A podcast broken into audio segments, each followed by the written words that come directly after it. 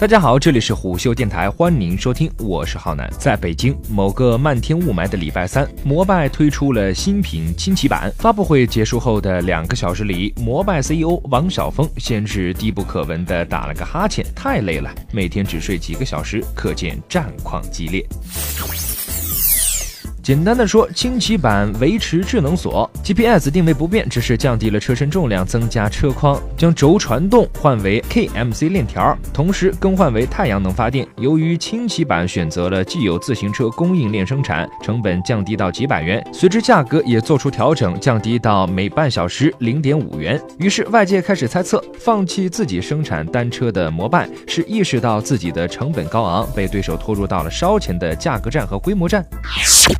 摩拜推出轻骑版，对手 OFO 则尝试走出校园，升级机械锁，更换实心胎，成本提升的同时提升了价格。车辆骑出校园需要交纳九十九元押金等等。不难发现，在资本助推下，两者都在补齐各自的模式，彼此靠拢，二者的竞争已经愈发趋同。近日出现爆料称，经过新一轮融资后，OFO 团队失去控股权，持股比例低于百分之三十。OFO 品牌公关总监李泽坤对此的回应是：这是谣言，怀疑别有用心。的人在从中炒作挑唆。OFO 在一年内完成了多起融资，投资方包括滴滴天使投资人王刚、Coatue 中信产业基金、经纬中国、金沙江创投、顺为基金、远景资本、小米科技。其中，天使投资人王刚、经纬中国、金沙江创投、